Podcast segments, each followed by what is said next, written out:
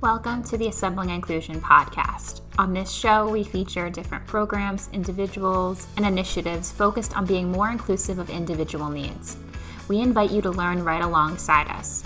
If you want some additional resources or access to our courses, please visit our website or follow us on social media. But for right now, let's get right to the episode.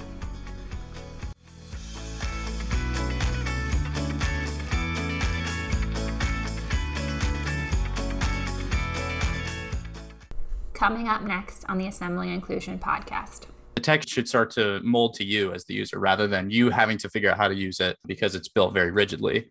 Um, so it will learn your face and your face expressions, your body and your body gestures and, and your voice and voice commands.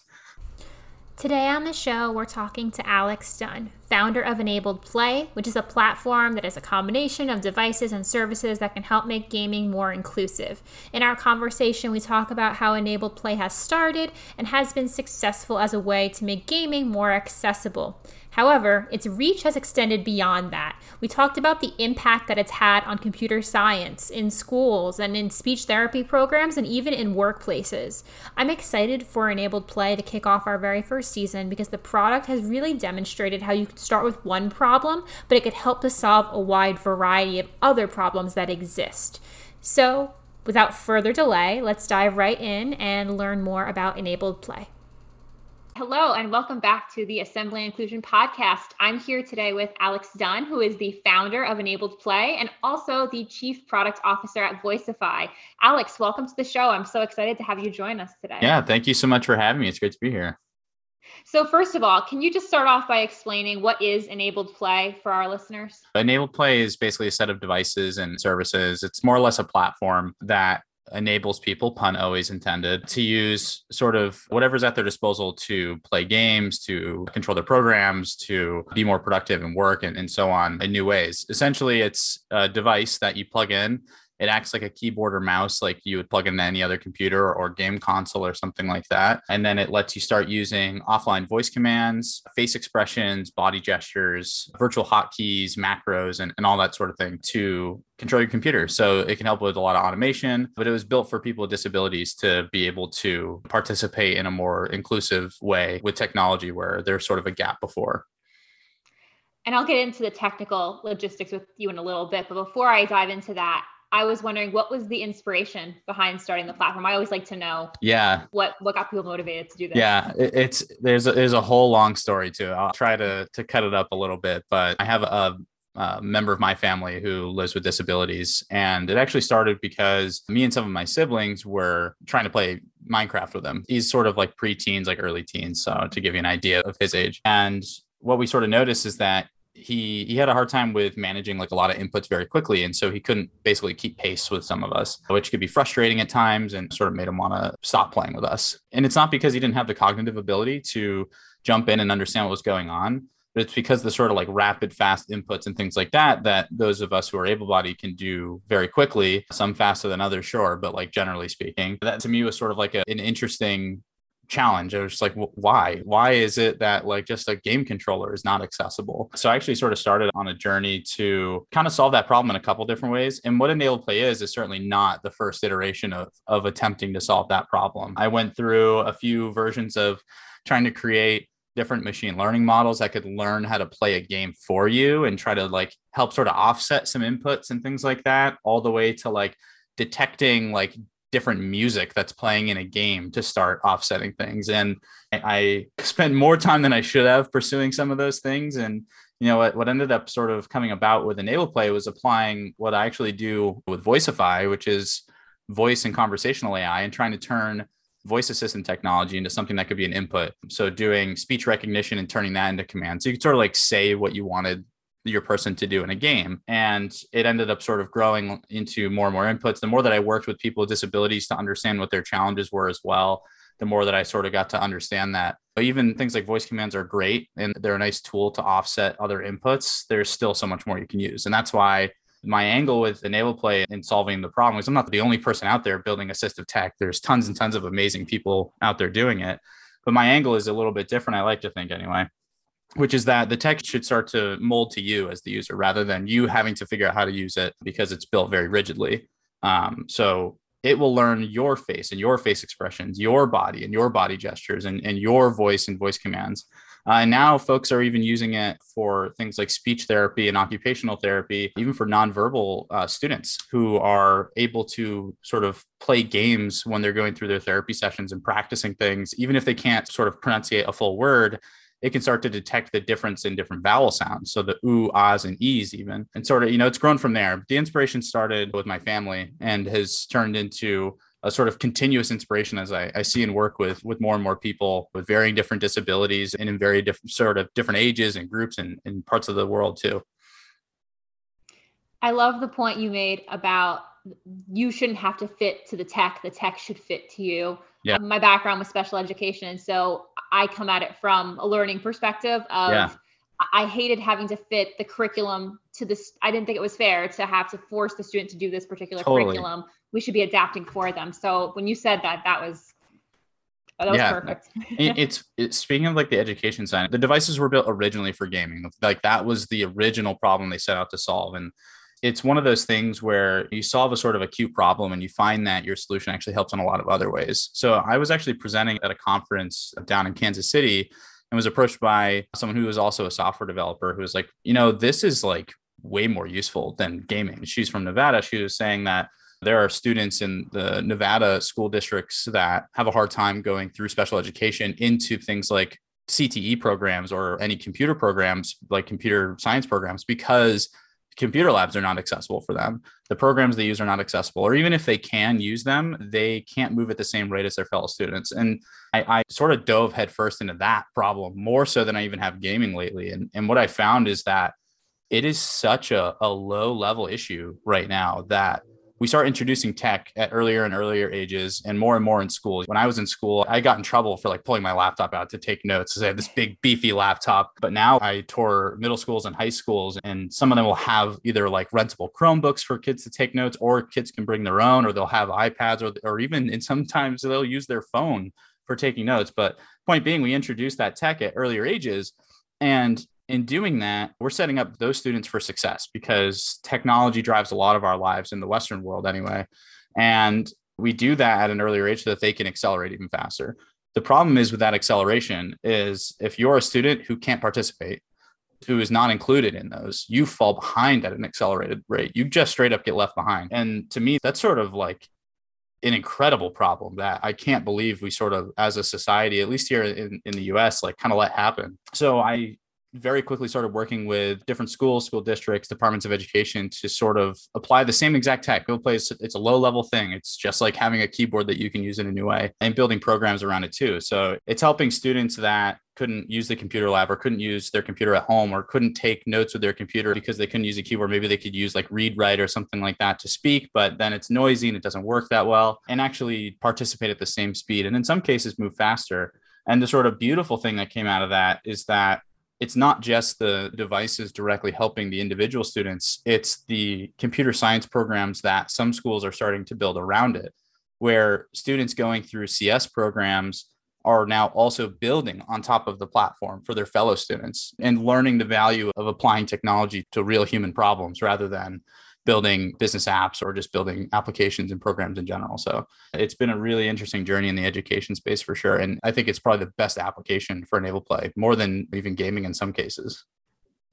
That's something I hadn't thought about before. And when I came across your platform, that's it was like a light bulb moment. I was like, you're right. It's not accessible to be able to learn to code and program and all these things that if you're not necessarily able to do that on the computer, that could be extremely difficult. So I, I think that's why I was initially really drawn to your platform. I was like, oh, wow, this is really interesting. And before I get into the technical aspects of it, you had mentioned on, I think it was a thread on Twitter for global accessibility awareness. And you, you mentioned yeah. it briefly a, a few minutes ago about the fact that you were using it with speech pathologists you had yeah. said. Can you speak to exactly how that works with yeah, the platform? so, so there, there's two sides to it. There's the nonverbal speech recognition and then there's also the face expression recognition. Now i'm not a speech language pathologist or a speech therapist or anything like that so i'm speaking to what the folks that i've worked with can tell me and how i can translate it but you know a, a lot of the different therapy sessions and the practice and the work that the students put in is enforcing new muscle movements and using new muscle groups in new ways in order to be able to do like chewing and swallowing more easily and in order to be able to start to create different word sounds from the beginning and everyone's at a very different level obviously everyone's very unique in those aspects but the sort of tech level and how enable play works in those sessions is that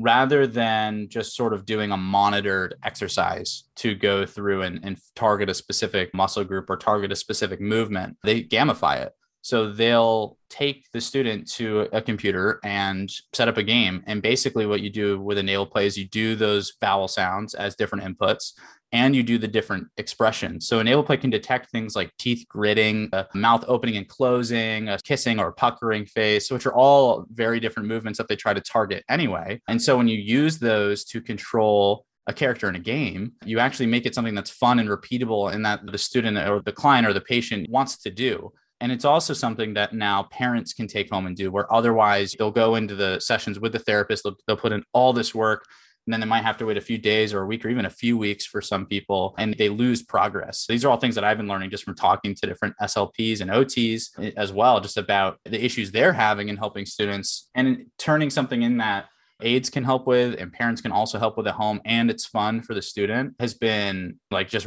invigorating for me to watch because it's not what I originally built it for, but it's something that I, I built for now and can continue to develop features and new things to detect. Basically, yeah, it's it, it turns into just playing games with different muscle and mouth movements and, and different voice commands.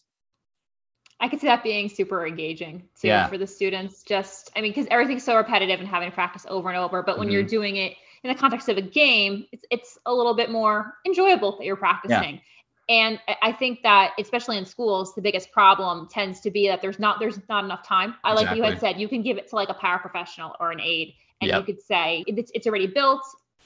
Just monitor them while they're practicing. They can practice at home, so there's a nice carryover. So if we could dive into the technical side of it hmm. for a second. So if somebody wanted to get started using enabled play, for whether it's for gaming or for the classroom, yeah. what would they initially have to do? Yeah. So if you're an individual, you, you buy a device, you can just buy them off the website, enabledplay.com, and we'll ship them to you. And then it's basically you plug it in via USB to your computer or your game console, and then you download the mobile app. So it's on Android and iOS. And that's where you configure the device profiles, which is essentially what you do to, to choose, like, if I say this or do this, it should do this on the computer move your, mouse, click this button, hit this key, or do a chain of events called a macro. And from there, you just assign it to your device and you can start sending commands. So it can send the commands to your device from your app via Bluetooth or via an internet connection. And when you connect to the internet, you get auto updates as well. So as like new sort of inputs are supported, as new expressions are supported, new languages for voice commands are added, you get those updates automatically. But basically, it's it's a nice little mobile app with large touch target buttons, and it's sort of step by step. Make your profile, and from there you tell it what you want to do. So if you want to start the microphone, it, it'll start listening on the device. So the device itself has the microphones. All the speech recognitions run offline.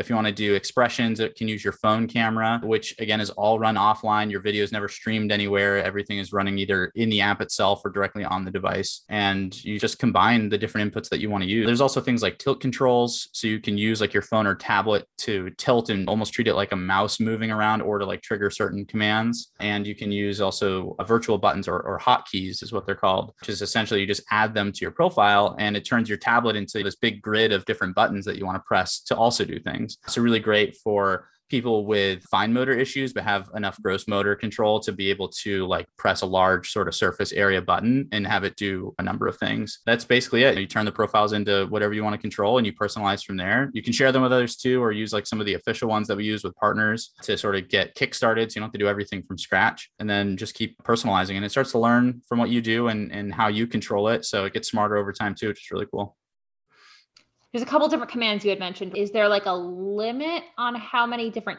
commands you could have for a profile? I mean, technically, no, right? So you could have like, eh, there's over a di- million different voice commands you could apply at once if you wanted in, in multiple languages too. For expressions, there's right now 18 different expressions that it can detect. It can detect eyebrow raising, mouth opening and closing, mouth sort of smiling or gritting, that puckering, head tilting and turning, and 12 different directions and sort of leaning back, leaning forward, leaning side to side, and like ducking and rising as well. And then there's in terms of the limit for like hotkeys, it's however many you can reasonably fit on your phone screen before the buttons get too small. And for tilt controls, there's four way directional plus shake detection. I've noticed that as a favorite of students is to just shake their tablet to like backspace in their Word doc or something, sort of like furiously erase what they wrote. In terms of what it can output, the limit is essentially all the keys that can be on a keyboard, all the buttons that could be on a controller, the three different mouse buttons left click, right click, mouse wheel. Click and then mouse movement. But essentially, like what you want to use as an input, there's an infinite number.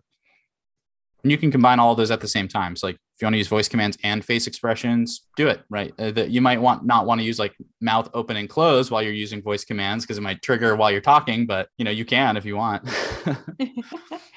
That's nice that you, the students can kind of then figure out what works best for them. Exactly. Exactly. I love the the shaking to go to that space and that makes logical sense too right? Because you want to yeah exactly. get back to where you were. The one thing i sort of thought of is like oh my gosh what are they called? Where you sort of like twist the two different dials and you can like draw shapes in like a linear way. Etch a sketch. Etch a sketch it's yeah. like erasing an etch a sketch because you can sort of shake to erase it but it's like erasing what you wrote on a computer. Oh one other thing by the way is like i mentioned voice commands. I totally forgot about this so there's also dictation mode. So you can control like what words or words you want to use like to start dictation. So for example, you can use voice commands in like a PowerPoint or like a Google Doc or anything like that and say like, oh, save, right? If I say save, it should do control S. But then I can also say type and start saying what I want to type.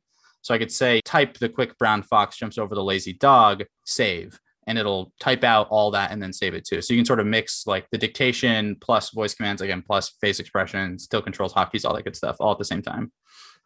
Oh, that's really nice. Sometimes with voice typing, people get frustrated if, if it's set to a certain word and it types that word yep. for them. So I like that you can mix and match and pair those voice commands along with the dictation and still have yeah. it be like a seamless process. You were just talking about the possibility of like if you were saving and working on a presentation or a document. Yeah. I think it was on, I don't remember if it was your website or on social media, but I saw there was a video, right, of the person controlling the PowerPoint presentation using it. I've done a couple of really cool examples of that. One, whenever I do like a conference talk about it and I'm like showing off the live demos at the end, I sort of reveal to everyone that I've actually been controlling my PowerPoints that way the whole time. They're like, oh my gosh. Yes, like you can, and the way I do that, by the way, I like to think it's clever, but it's, it's so much work to put in. You know, I don't like to script my talks, but I'll sort of have like each slide, I have like a word I'm going to end on as a segue to the next. And I have that as a command for like the right arrow key. So I can like basically talk all the way through it and it automatically transitions, which is cool. But yes, yeah, so you can you can also control PowerPoints. I did a demo of that at the Nevada Computer Science Summit, which might be what you were referring to, where we built a PowerPoint, a little a little bit of it by like taking an Excel spreadsheet that we use voice commands to control and then said like turn that into a PowerPoint and it created a new PowerPoint file and pasted all that stuff in. And then I said start presentation and it can start the presentation. Then from there, you can say next, next, next, or use like head turning and tilting to like control the direction of the slides. So yeah, there's there's a ton to be able to do. And and there's some like fun immersive things to do with it. Like if I wanted to swing my arm a certain way and have that move my slide to the next one, there's some cool things you can do with it for sure. I love that for for the workspace too. Like yeah. it's not just limited to I mean yes, you're presenting in the classroom and things like that, but going into the workspace as well. Yeah, you know, the workplace stuff is something I've been focused on more recently. The same issues that we've been talking about in, in gaming and, and in schools exists for adults that are working as well. So for people that are hiring, especially in like office work, right? If you're using a computer in any way, but even if you're using like a point of sale in retail to to create an environment that is actually inclusive and is accessible to people with disabilities, is difficult for a lot of organizations because in order to do it at scale, they either got to buy like insanely expensive software or they just sort of accept that a person with disabilities won't be as productive or will have a, a harder time doing the same work as someone else. But that's sort of like half inclusive from my point of view. So I have started working in using the same exact solution in the workplace too because it, again it's low level right? It's just like a better keyboard and mouse and controller to do stuff with in ways that work for you. So in doing it for the workplace what i do is partner with organizations that are hiring and want to create a more inclusive environment and a more accessible environment for their technology and basically work to pre-build some of those profiles for the programs they use. So for example if you're using salesforce or something like that at work and you have people answering phones and writing notes we'll work to basically pre-create profiles for your Salesforce setup. So that way, when people come on board, they can just get their copy of it. Then they can personalize it from there for their own use. But it's a great place to get started. The workplace, there's a huge need there. I'm trying to remember the numbers and I might misspeak about them. So don't take this as an absolute, but mm-hmm. it's only about 25% of adults with disabilities actually work. And it's not because they don't want to, it's because the workplace is simply not accessible. And that's a US stat anyway. I can't speak to sort of the rest of the world, but to me that's that's kind of insane like people that want to be productive and want to do cool things at work just can't because other people decided that they're just gonna focus on enabling people that are able bodied it's a gap that can be solved and so for employers it's an easy way to bring on new people and create a more diverse environment. And for people with disabilities, it's a tool to actually be productive in a fun new way too, without having to struggle through working with the hardware and software that's provided to you. I think, and I think your statistic was, I think that number is pretty accurate. If I remember correctly from reading the research, it's a low number like yeah. that. And that's a great point because a lot more employers are feel like are looking to become more inclusive. But if you're going to be inclusive, you really want to make sure that you're empowering people with the tools right. to achieve to their highest potential. So I really like that you're working with the companies to really personalize it to what they need their employees to do. And then also on top of that, that's great that they could take that existing profile they don't have to build it from scratch right. and you know tweak it to make it a little bit more fit to how they want it to run but they don't have to start all over from the beginning to have that foundation. That's really nice for them. Exactly exactly. I mean the thing is with disabilities is everybody's is different right? It's even people you know with the same disability on paper have a totally different background and, and the way it sort of it shows in use of technology can be completely different. So it has to be something that can be personalized but having a place to get started just makes it way easier. Because a lot of other assistive tech out there it's like manuals on manuals of like crazy ridiculous setups and you have to have an aid actually do that for you. Like i feel like that's just a gap on its own but for enable play it's really self-service to be able to personalize and it continues to personalize itself for you too the more you use it. That's sort of just the ai behind the scenes for the voice and, and expression detection anyway and that's great that it'll follow them all the way through. It's not just yeah. something that you'll see when you're in the classroom and then you can't use it once you get out into exactly. the real world. So I wanted to know what do you think has been the biggest success so far? What have you seen someone do with enabled play that you think, wow, this is exactly what I wanted? Oh man. So th- there's one thing in the gaming side and then there's a ton in the education side. But on the gaming side, one of my first attempts at that problem was to make Dark Souls specifically sort of the notoriously uh, the hardest game. There's a whole series of them. And I like playing it with my friends. And my goal is like, well, if I can make Dark Souls more accessible, then I can make all games more accessible. And there was a couple sort of marquee moments in in building enable play where I was able to play Dark Souls and newer games like Elden Ring without my hands and then also then help others do the exact same thing that can't use their hands. That for me was big so i was like wow we really are solving the actual problem. Like the original problem of like hardest game is not playable by certain people because of a disability and seeing that become something that we can overcome.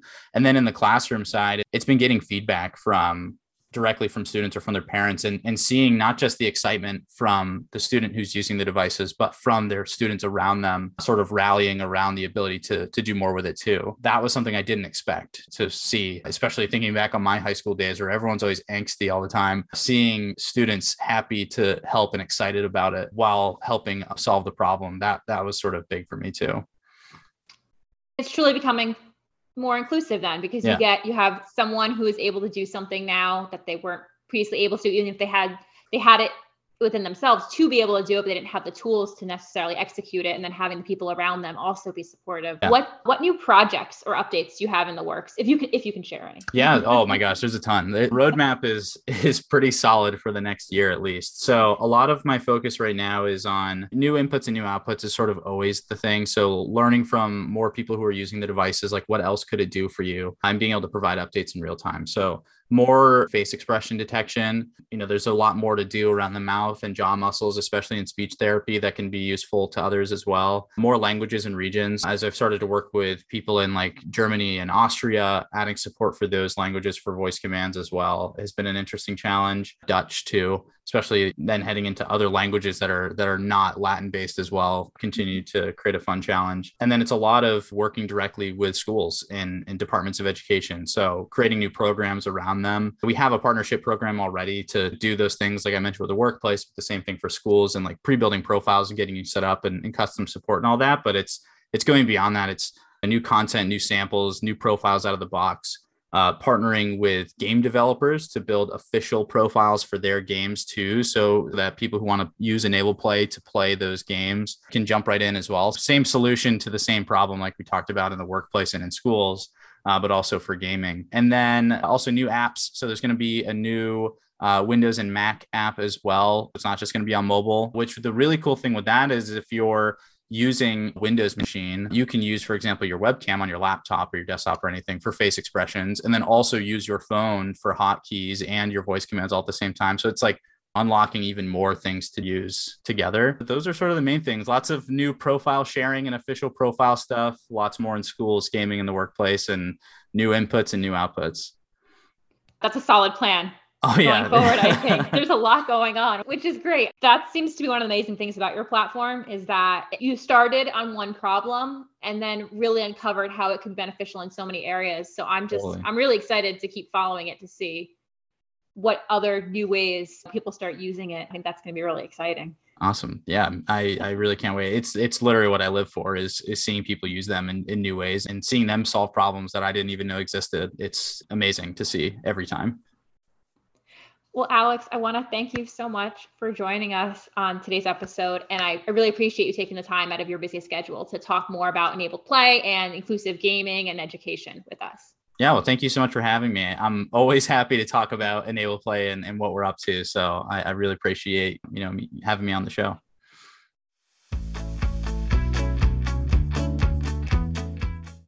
Thanks for listening to this episode of the Assembling Inclusion podcast. I hope the information in this episode taught you something new, gave you a new idea, or showcased a new perspective. If you liked the episode, feel free to leave us a review or comment. If you have a recommendation for an individual or an organization who would make a great guest, you can message us on Twitter or Instagram or send us an email at assemblinginclusion at gmail.com. See you next time.